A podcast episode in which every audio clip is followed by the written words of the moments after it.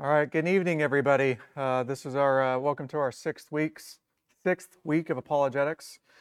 Um, last week we uh, answered um, two main questions. Uh, what was, you know, do the New Testament writers claim that their writings are eyewitness testimony, and as well, did the New Testament writers give any details that would show that um, their writings were actually eyewitness testimony?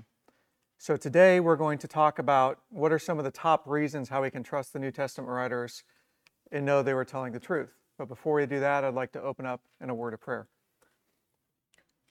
Dear Heavenly Father, we come to you today, Lord. We thank you for this time together. Lord, we just pray for everyone here. We pray for those who cannot be with us, Lord, uh, due to sickness or illness or anything of that nature, Lord. Please just uh, bless them and be with them and comfort them, Lord. Uh, please just bless our time together. Uh, help us to see the truth in your word, Lord. Help us to better understand uh, your word and how we can know it's true. And we just pray all this in Jesus' name. Amen. As my thing times out. So, as we got our kids these, this is an aside, I kind of had this random thought today.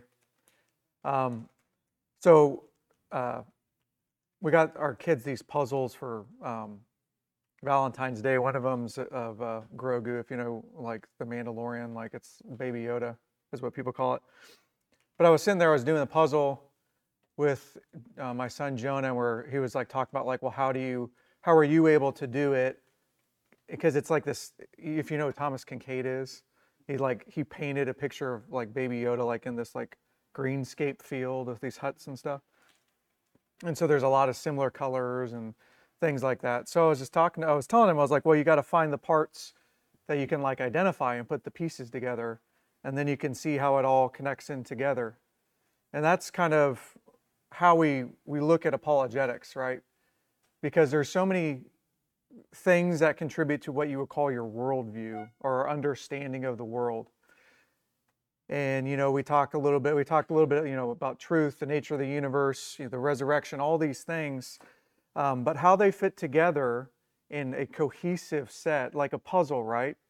You identify the big groups and then you can start to see how things connect together.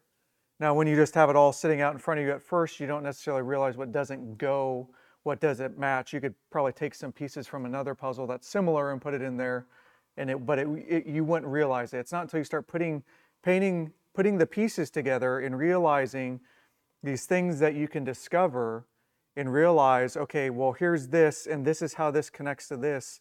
And then if you had those pieces that weren't part of the, the puzzle, that were inconsistent, you could go, well, this doesn't belong because it doesn't, it doesn't fit. And so that's kind of how we, when we look at this, we look at apologetics, it's kind of multidisciplined. It's, it's a bunch of different pieces of the same puzzle, the same worldview. Um, and all of them are interlocking and connecting with each other, and they're all mutually supporting and they're what you call internally consistent. And when things aren't internally consistent, um, and this this is part of the problem with other opposing views is that they're not internally consistent. They'll claim something over here, you know, they'll have certain puzzle pieces here, but then they'll have pieces of another puzzle piece over here and another one over here, and they'll kind of smash them together, and they don't they don't work. They're not consistent. Um, so I just it was just kind of a thought I had that you know that's that's how all this works together. It all provides for what you would call the, the Christian worldview. And all of them are mutually supporting towards the truths of the gospel and of, um, of our faith. So, um, but so last week we talked about, uh, you know, how we can know that it was wit- eyewitness testimony. What are some facts about uh, that are given that show that it's eyewitness testimony? And today we're going to talk about some of the top reasons why we know we can trust it. Again, kind of just briefly cap, recapping last week, um, we said Peter, Paul, and John all claim to be direct eyewitnesses, and we went through some verses that looked at that. Um, to include 1 Corinthians 15, uh, 3 to 8, which is one of the most profound eyewitness testimonies, where, he, where Paul talks about appearing to the, the, the apostles and to the 500. Um, so now, in addition to this, we, we have uh, other writers from the New Testament, Luke and Hebrews, speaking directly and saying they had access to eyewitnesses. And then also we looked at, we said, well, here's how they're claim, they're directly claiming to be eyewitnesses. Well, can they back up their claims? And the answer is yes. And we looked at Luke's account uh, in the last 16 chapters of Acts that provided 85 facts that were confirmed by historical and archaeological research that show Luke was an eyewitness, things that he couldn't have known unless he was at that place and at that time. John's Gospel, too, uh, identified 59 facts that show that he was an eyewitness. Um, so, just by looking at the narratives of John and Luke, we identified over 140 authentic historical eyewitness details. So, in addition to these details that show the writers were eyewitnesses and had direct eyewitness uh, access to eyewitnesses and that they are claiming to be eyewitnesses, we're going to talk about some of the ways that we can we can trust the words that they're saying. So this section is going to kind of primarily look at the text itself and how we can kind of critically assess it for what you might call its historicity or how we can know it's historical. So I'm going to just going to, I kind of just structure this as just a list that we're going to go through. And I couldn't, I, I wanted to include, there was like three or four more that I was going to include, but I figured it would be too long. And then there's, there's even more on top of that. Um, so these were just kind of the, the big ones that, that I think really help support the fact that the New Testament writers are telling the truth. Okay. Now, one of the ways historians can tell if an author is telling the truth is a principle called the principle of embarrassment. Okay. The principle assumes that any detail embarrassing to the author is probably true. And the reason for this is because the tendency of most authors is to leave out anything that makes them look bad. Think about it. You're writing, um, you're, you're making up a story that's might be remotely based on something that happened in the past. You're probably going to leave out any embarrassing details about yourself. So, if you were a New Testament writer and you're making up a story, would you include the embarrassing details that make you look bad? Wouldn't you want to make yourself look as good as you um, as good as you could making up a story, especially if you're claiming this story to the world and trying to establish a, a new religion, if you will? So you wouldn't if you wouldn't include those if you were actually conveying historical truth, if these things actually happen. So we're going to go through look at a couple of these embarrassing details that are that are in the Gospels. So the disciples appear dim-witted in numerous, uh, numerous times and fail to understand what Jesus is saying, as seen in Mark 9:32, Luke 18:34, and John 12:16. In fact, this, this is even a theme that some scholars will like talk about, like, you know, that Mark has of the apostles like just not getting it, of Jesus telling them and them just not, not seeing and not understanding. Also, they appear unca- the apostles appear uncaring. They fall asleep on Jesus twice when Jesus is in great distress and, the, and he asks them to pray with him. Jesus in a time, is in his time of greatest need and they fail him and they just fall asleep on him. This is can be you can go look it up in Mark 14, 32 to 41.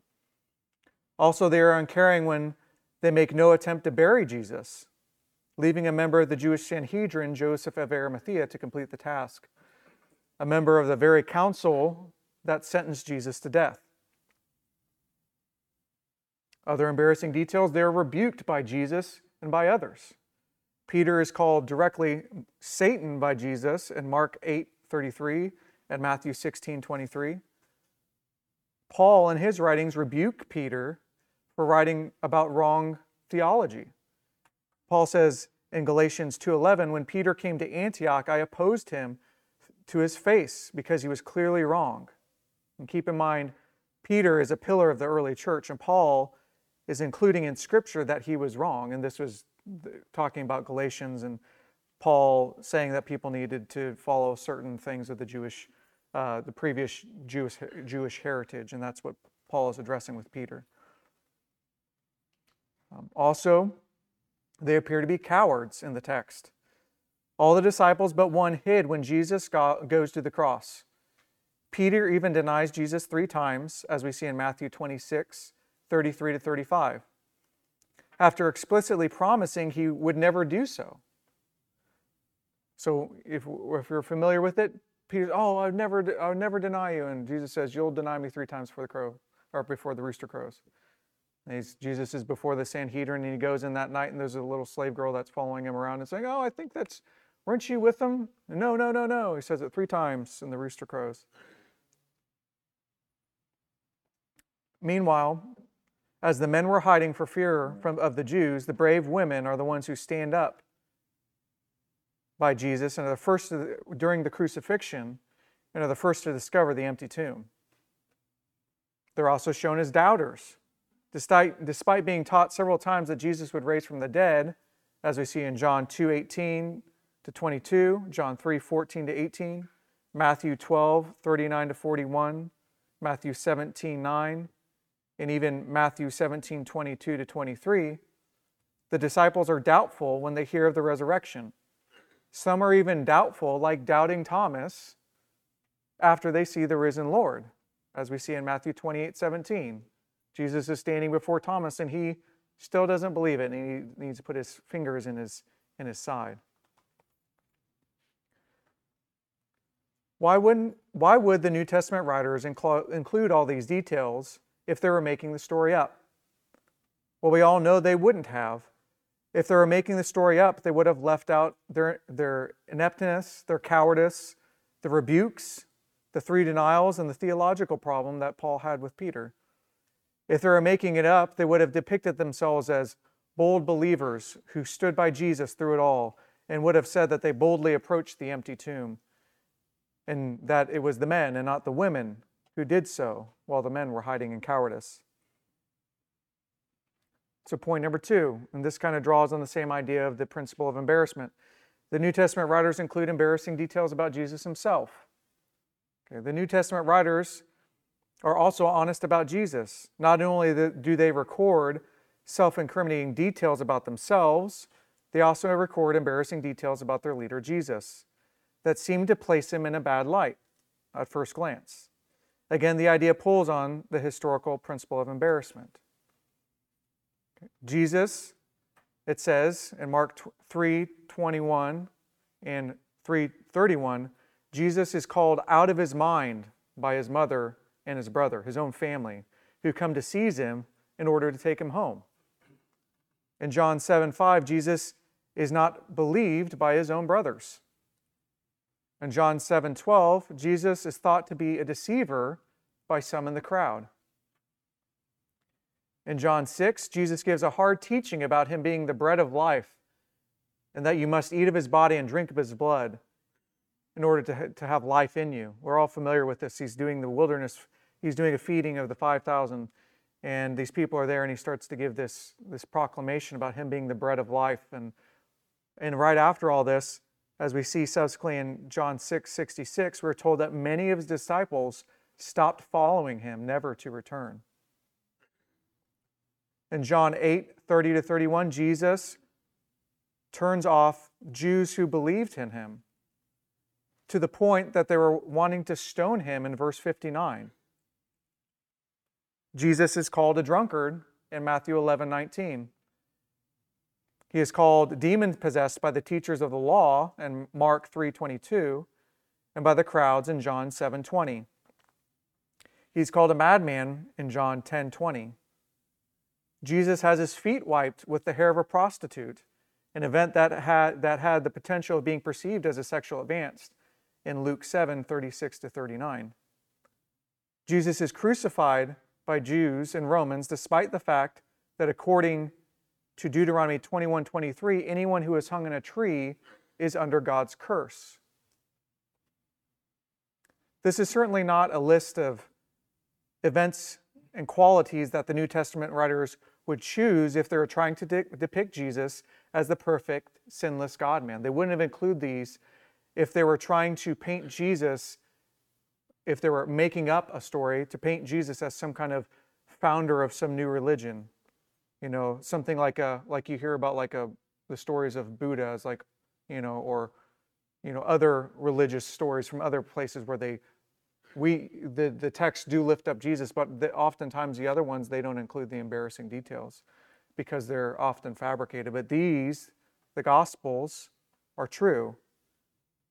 And the best explanation of these embarrassing details is that they actually happened, and the New Testament writers wanted to include the truth because they thought that the truth was important. So, number three, the New Testament writers left in demanding sayings of Jesus. Okay. If the New Testament writers were making up a story, they certainly didn't make up a story that made their lives easier for them. Jesus had some very demanding standards. The Sermon on the Mount, even if we just look there, for example, does not seem to be a human invention. Matthew 5 28, Jesus says, I tell you, anyone who looks at a woman lustfully and has, he has already committed adultery with her in his heart. And Matthew 5 32, Jesus says, I tell you that anyone who divorces his wife except for marital unfaithfulness causes her to become an adulteress, and anyone who marries the divorced woman commits adultery. Hard teaching. In Matthew 5 39 to 42, Jesus says, But I say to you, do not resist the one who is evil, but if anyone slaps you on the right cheek, turn to him the other also. And if anyone would sue you and take your tunic, let him have your cloak as well. If anyone forces you to go a mile, go with him two miles. Give to the one who begs from you, and do not refuse the one who would borrow from you. In Matthew 5 44 to 45, Jesus says, But I say to you, love your enemies and pray for those who persecute you, so that you may be sons of your Father who is in heaven. Matthew 5 48, Jesus says, Be perfect as your heavenly Father is perfect. Matthew 6 19 to 21, he says, Do not lay up for yourselves treasures on earth, where moth and rust can destroy, and where thieves break in and steal, but lay up for yourself treasures in heaven where neither moth nor rust destroy, where thieves do not break in and steal. For where your treasure is, your heart also will be. Matthew 7 1 to 2. Judge not, that you not be judged. For with the judgment you pronounce, you will be judged, and with the measure you use it will be measured to you. All of these commands are impossible for human beings to keep and seem to go against the very natural, or what the world would say, natural best interest of the man who wrote them down. They certainly run, they certainly run contrary. Sorry, my screen just went out.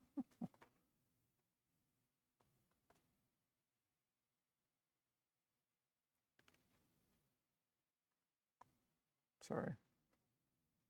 And they certainly run contrary to the desires of many today who want a religion of spirituality that has no moral demand and consider so we need to consider the implications of these demands.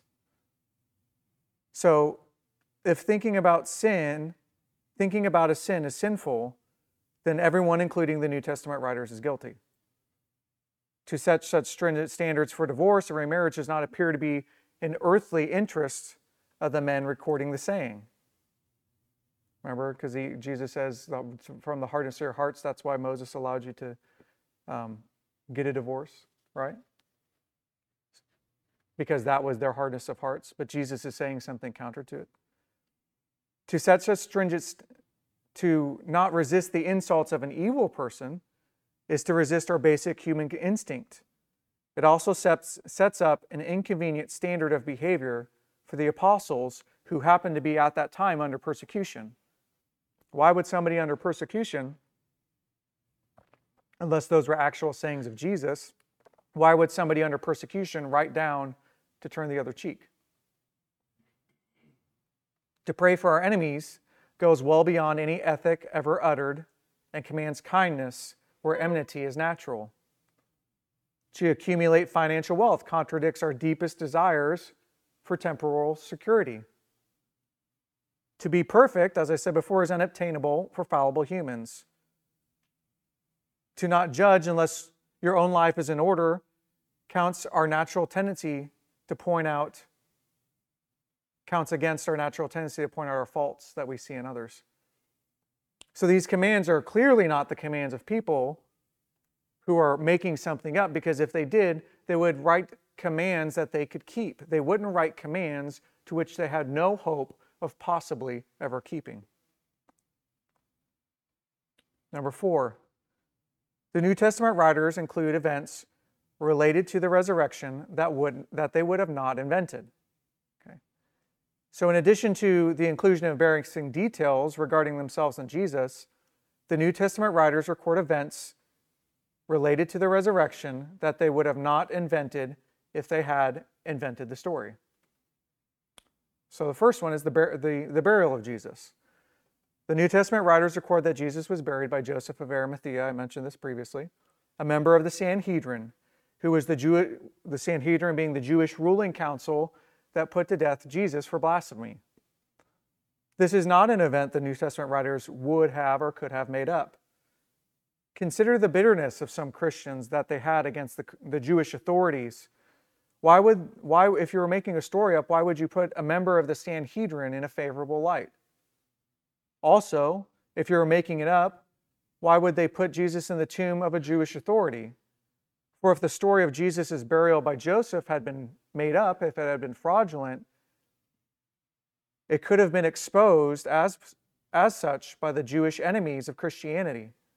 However, the Jews never denied the story of Joseph of Arimathea coming and taking Jesus and burying him. And no alternative burial story has ever been given. So if you're making it up, it would not behoove you to write that somebody from the Jewish Sanhedrin who just put Jesus to death is the same per- is one of the people who buried him.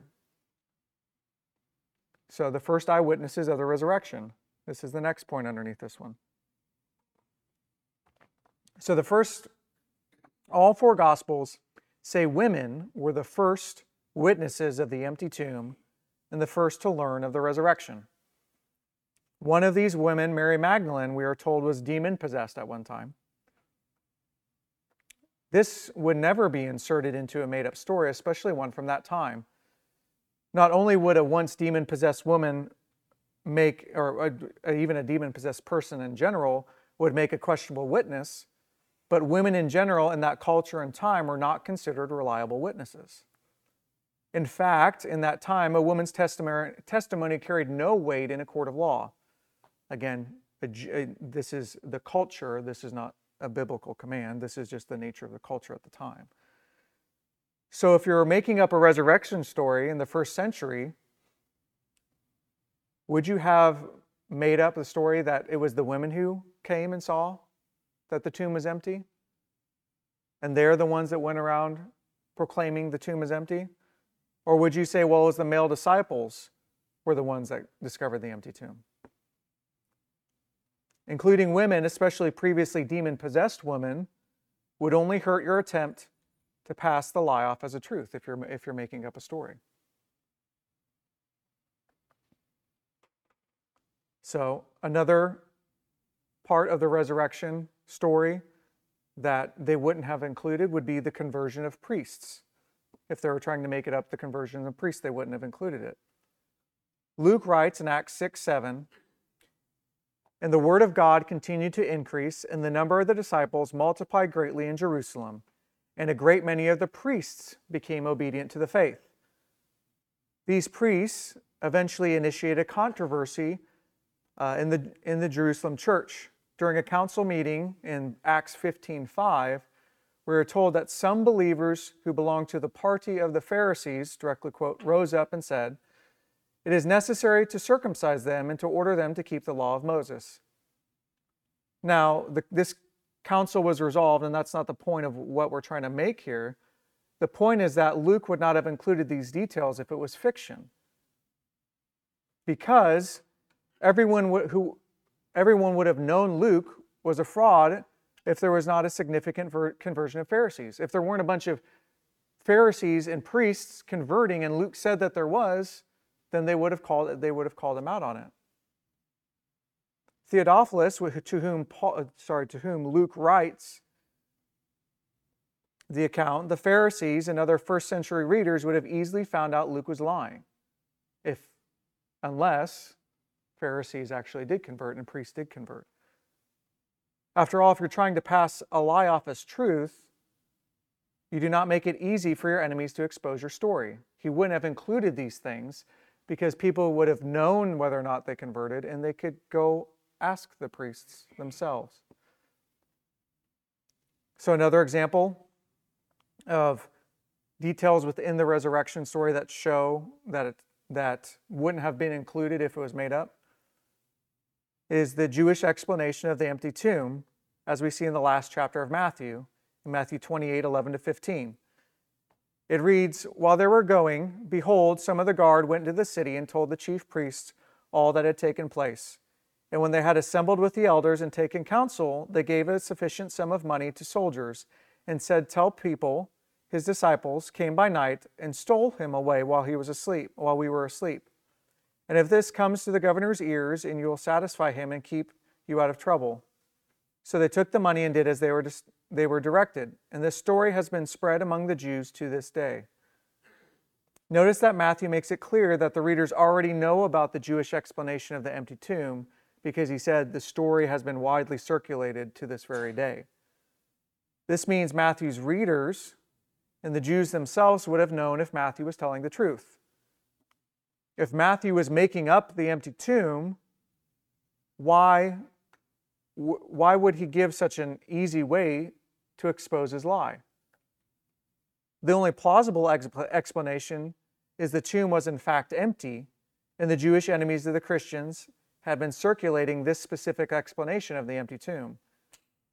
An explanation that we kind of talked about last week um, that, that doesn't meet the test, the test for historicity and we'll explain further probably next week.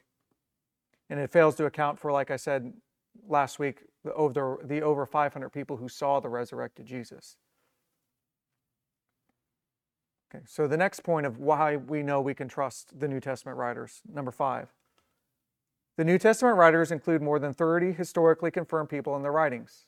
I talked about this briefly last week, but I think it's important to reiterate this fact um, because the New Testament documents cannot have been invented because they contain too many historically confirmed characters. New Testament writers would have would have destroyed their credibility with their contemporary readers by implying real people in a fictional story, especially people of great notoriety and power. Someone would have easily expo- exposed the New Testament for falsely implicating people in events that never occurred. In the New Testament, in the New Testament, would have known this and would not have included, the, sorry, the writers of the New Testament would have known this and not have included such figures if they were fabricating a story in order to deceive people. So we mentioned that last week. Number six. The New Testament writers abandoned their long held sacred beliefs and practices, adopting new ones, and did not deny their testimony under persecution, under threat of death, nor in their eventual martyrdom. Okay? The New Testament writers don't just say Jesus performed miracles and rose from the dead, they actually back up that testimony with dramatic action. First, almost overnight, they abandoned many of their long held sacred beliefs and practices. Among the 1500 year old plus institutions they gave up in order to follow Jesus was the animal sacrifice system, and they replaced it for forever by the one perfect sacrifice of Jesus the binding supremacy of the law of Moses, the system that dominated the lives of every Jew. And the New Testament writers are stating it is powerless because of the sinless life of Christ. The Sabbath, which was originally observed on Saturday, they no longer observe it. And even though they believe that they previously would have believed that breaking the Sabbath was punishable by death, according to Exodus 31:14, they abandon it. Further, they now worship on not Saturday, but Sunday, the day that Jesus was resurrected from the dead. The other belief that they abandon belief in a conquering Messiah. See, the Jews thought the Messiah would come as a military and political leader that would, over, that would overthrow the chains of their earthly conquerors. However, Jesus was the exact opposite of a conquering Messiah. Rather, he was a sacrificial lamb. And it is not just the New Testament writers that did this. Thousands of Jerusalem Jews, including Pharisees, the keepers of the law, the maintainers of the law, that worked in the temple, the Pharisees and the priests overtly converted to Christianity and joined the New Testament writers in abandoning these treasured beliefs and practices. J.P. Moreland helps us to understand the magnitude of this, these devout Jews giving up their established institutions. And I'm going to quote something from him.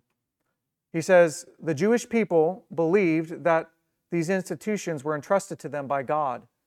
They believed that to abandon these institutions would be to risk their own souls being damned to hell after death. Now, a rabbi named Jesus appeared from a lower class region. He teaches for three years, gathers a following of lower and middle class people, gets in trouble with the authorities, and gets crucified along with 30,000 other Jewish men who were executed during that same time period. But five weeks after he's crucified, over 10,000 Jews are following him and claiming he is the initiator of a new religion.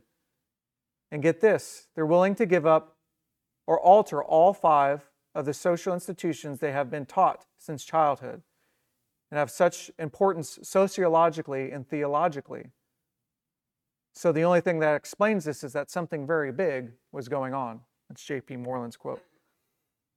So, how do you explain these monumental, shifts in the New Testament writers if they were making the whole story up? How do you explain how do you explain it if the resurrection did not occur? Second, not only did they abandon their lifelong held beliefs and practices, but they adopted some radical new ones. As I said before, Sunday, which was a day of work, is now the new day of worship. Baptism is given as a sign that one was a partaker of the new covenant. Circumcision, which was such an important thing that Paul argues against that Gentiles don't have to be circumcised anymore in numerous places in the New Testament, is, is of the old covenant. It's not necessary anymore. Communion is an act of remembrance of Christ's sacrifice for their sins. Communion is especially inexplicable unless the resurrection is true. Why would Jews make up a practice where they symbolically eat and drink the blood and body of Christ? Something that, going back to that John passage, that people were so detestable and grossed out by because you're not supposed to, to drink blood in Deuteronomy, right? It talks about that in the law. Finally, in addition to abandoning, abandoning long held sacred institutions and adopting new ones, the New Testament writers suffered persecution and death when they could have saved themselves by recanting. So, if they had made up the resurrection story, they sure, certainly would have said so when they're about to crucify Peter, stone James, or behead Paul. But no one recanted. All the disciples were martyred for the faith except for John. And John, who was boiled in oil and didn't die, then exiled to the, then exiled to the island of Patmos. Why would they have suffered persecution and subsequent martyrdom for something that they knew was a lie? And this is one, to me, this is always one of the most key points. No one is willing to die for something that they know is a lie. See, we people try to argue this away. They say, well, we have other martyrs in different faiths, say Islam, for example, but these people are being martyred for things they are told by others are true. Okay? They're told Muhammad said this so many thousands of years ago, and if you do this, you'll gain XYZ. These people, for example, like the, the, the Muslims that were taught, the modern day martyrs, they're dying for something they themselves did not witness, something they could not directly, through eyewitness testimony or eyewitness account of them seeing it, determine if it was true or it was not. See, the apostles, however, died for something they witnessed. They were in a unique position to know if the resurrection for which they died proclaiming was true or false.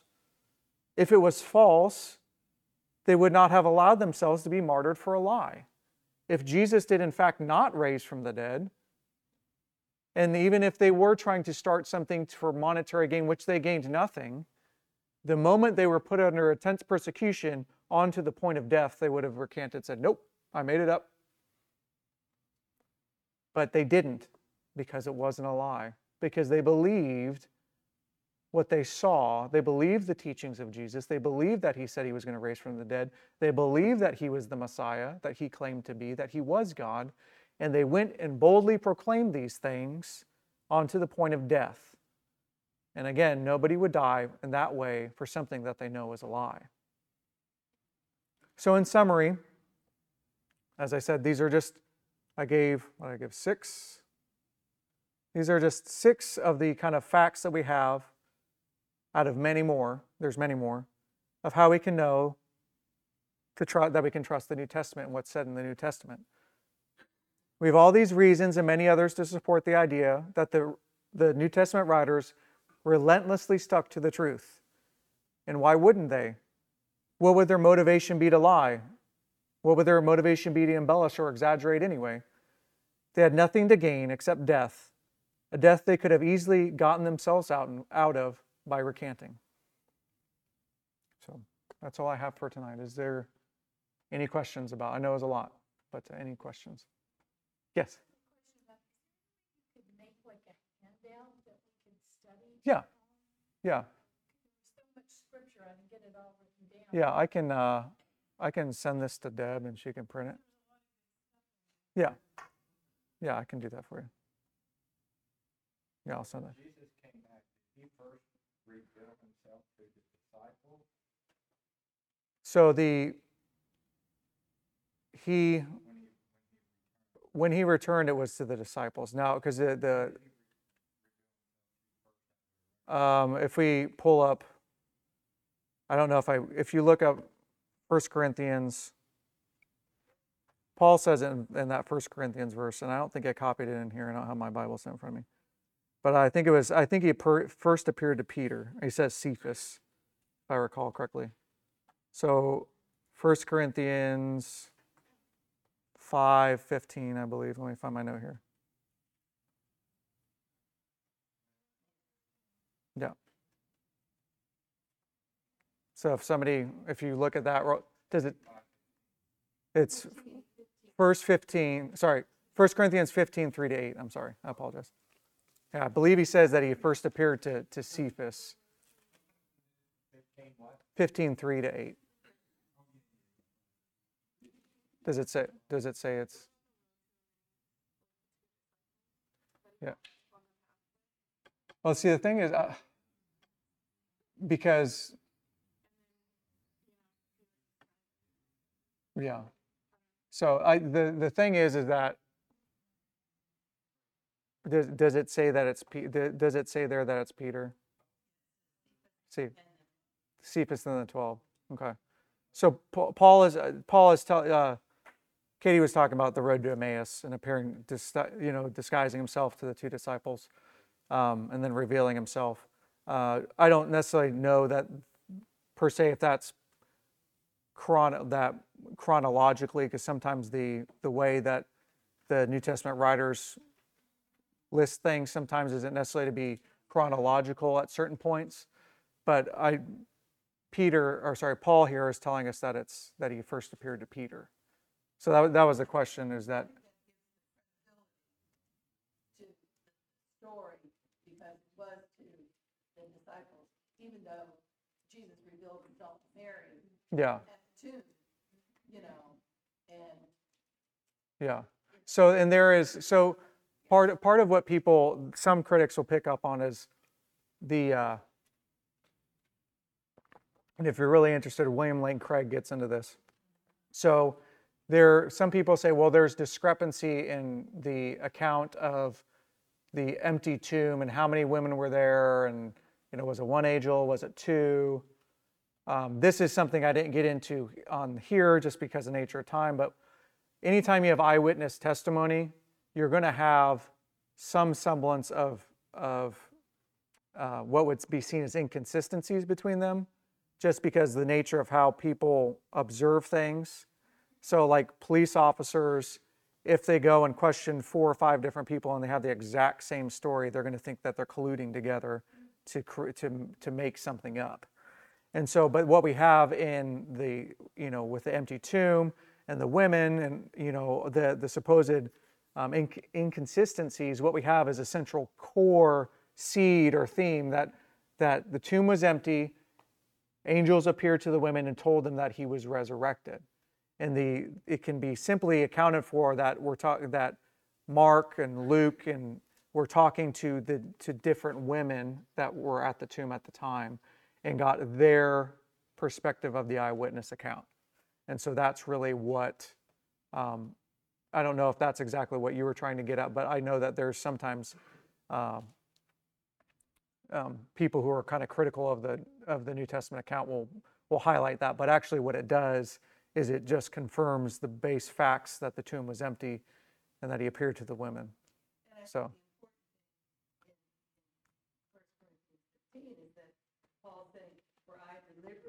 to you as of first importance what also I received, that Christ died for your sins in accordance with the scriptures, that he was buried, and that he was raised on the third, third day in accordance with the scriptures, and then, and then he appeared. Yeah, The, the most important thing Yeah. was that's the gospel in Yeah. a yeah, That's what Paul is trying to say here. yeah. The other stuff is, Yeah, yeah, that's that's what was, so what was said was that in that in that First Corinthians passage, what's what Paul says is of first importance is is the gospel that he was died, he was buried, he was raised, all those things, and then he goes into who he revealed himself to.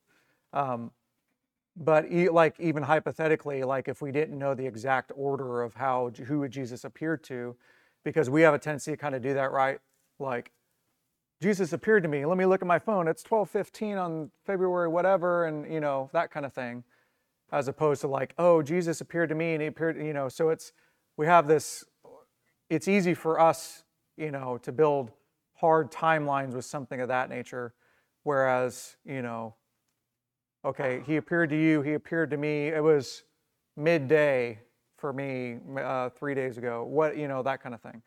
And well, was it so there's the, but the fact is is that he appeared to those people and he gave he gives their names you know they give their names and that's important because if they have their names they could easily go and talk to these people and say hey well did jesus appear to you yeah so sometimes we kind of import our modern ideas where we have you know email timestamps and all these kinds of things to to track times. Um, but the, the point is is that he appeared to all those people.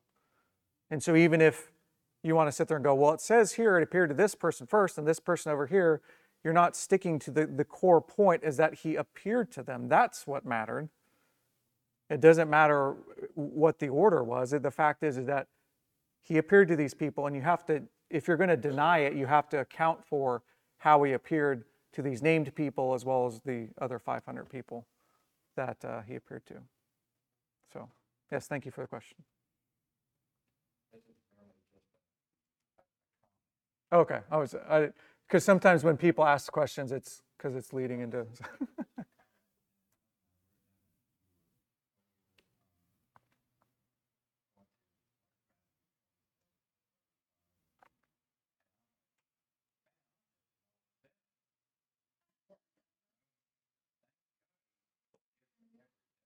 yeah. Yeah. Uh, so the comment was is that we're all sinners. So. Yep.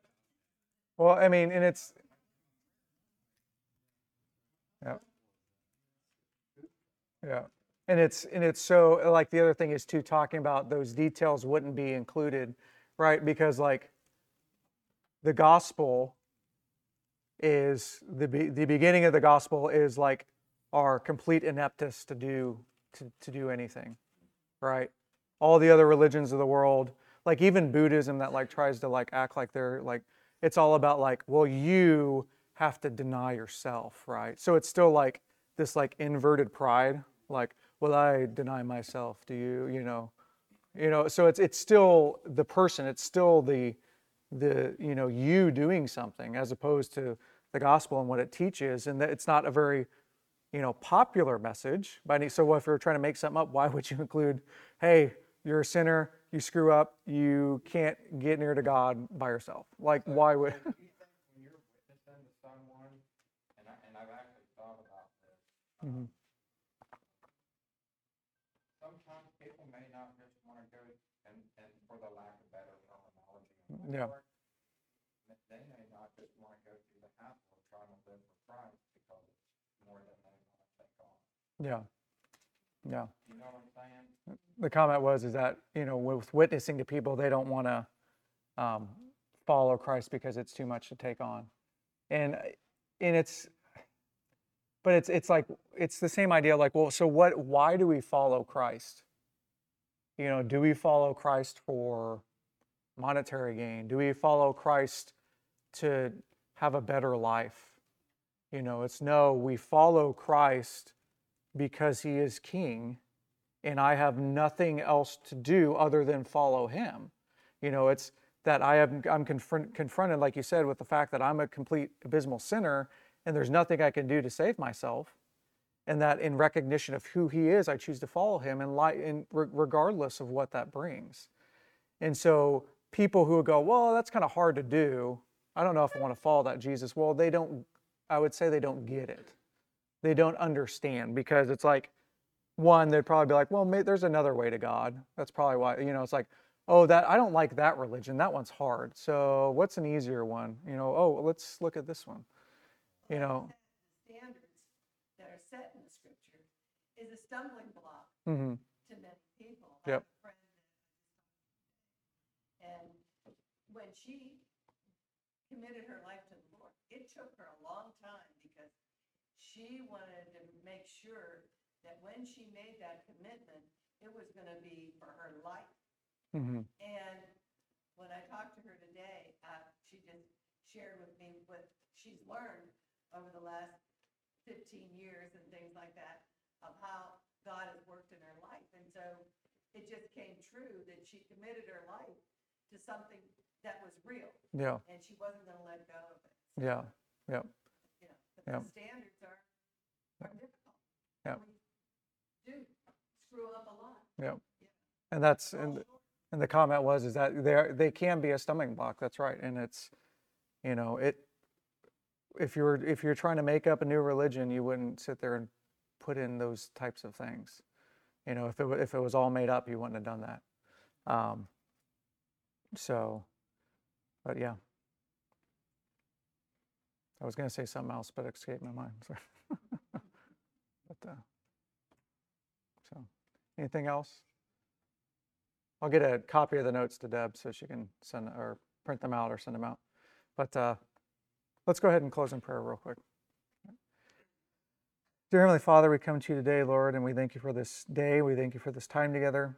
Uh, we thank you uh, that we can survey the scriptures, Lord, and know that they're true. Uh, we thank you for the fact that you came for us, even though we're sinners, we're wretched sinners, and that we, we can't do anything to cross that, that gap between us except for your Son, that the only way onto the Father is through him. And we just thank you that we can rest in that fact. We can rest in that truth, Lord. And we thank you that you revealed yourself in a person, a discoverable person, that we can sit there and look at the evidence and compare it to other things and to itself and to sit there and go, I'm I have belief, but my belief is rooted in the truth and in the history and all these other things that go into it, Lord. And that's just such an amazing and unique thing. And we thank you for that. And uh, we just thank you for our time together. In Jesus' name, amen.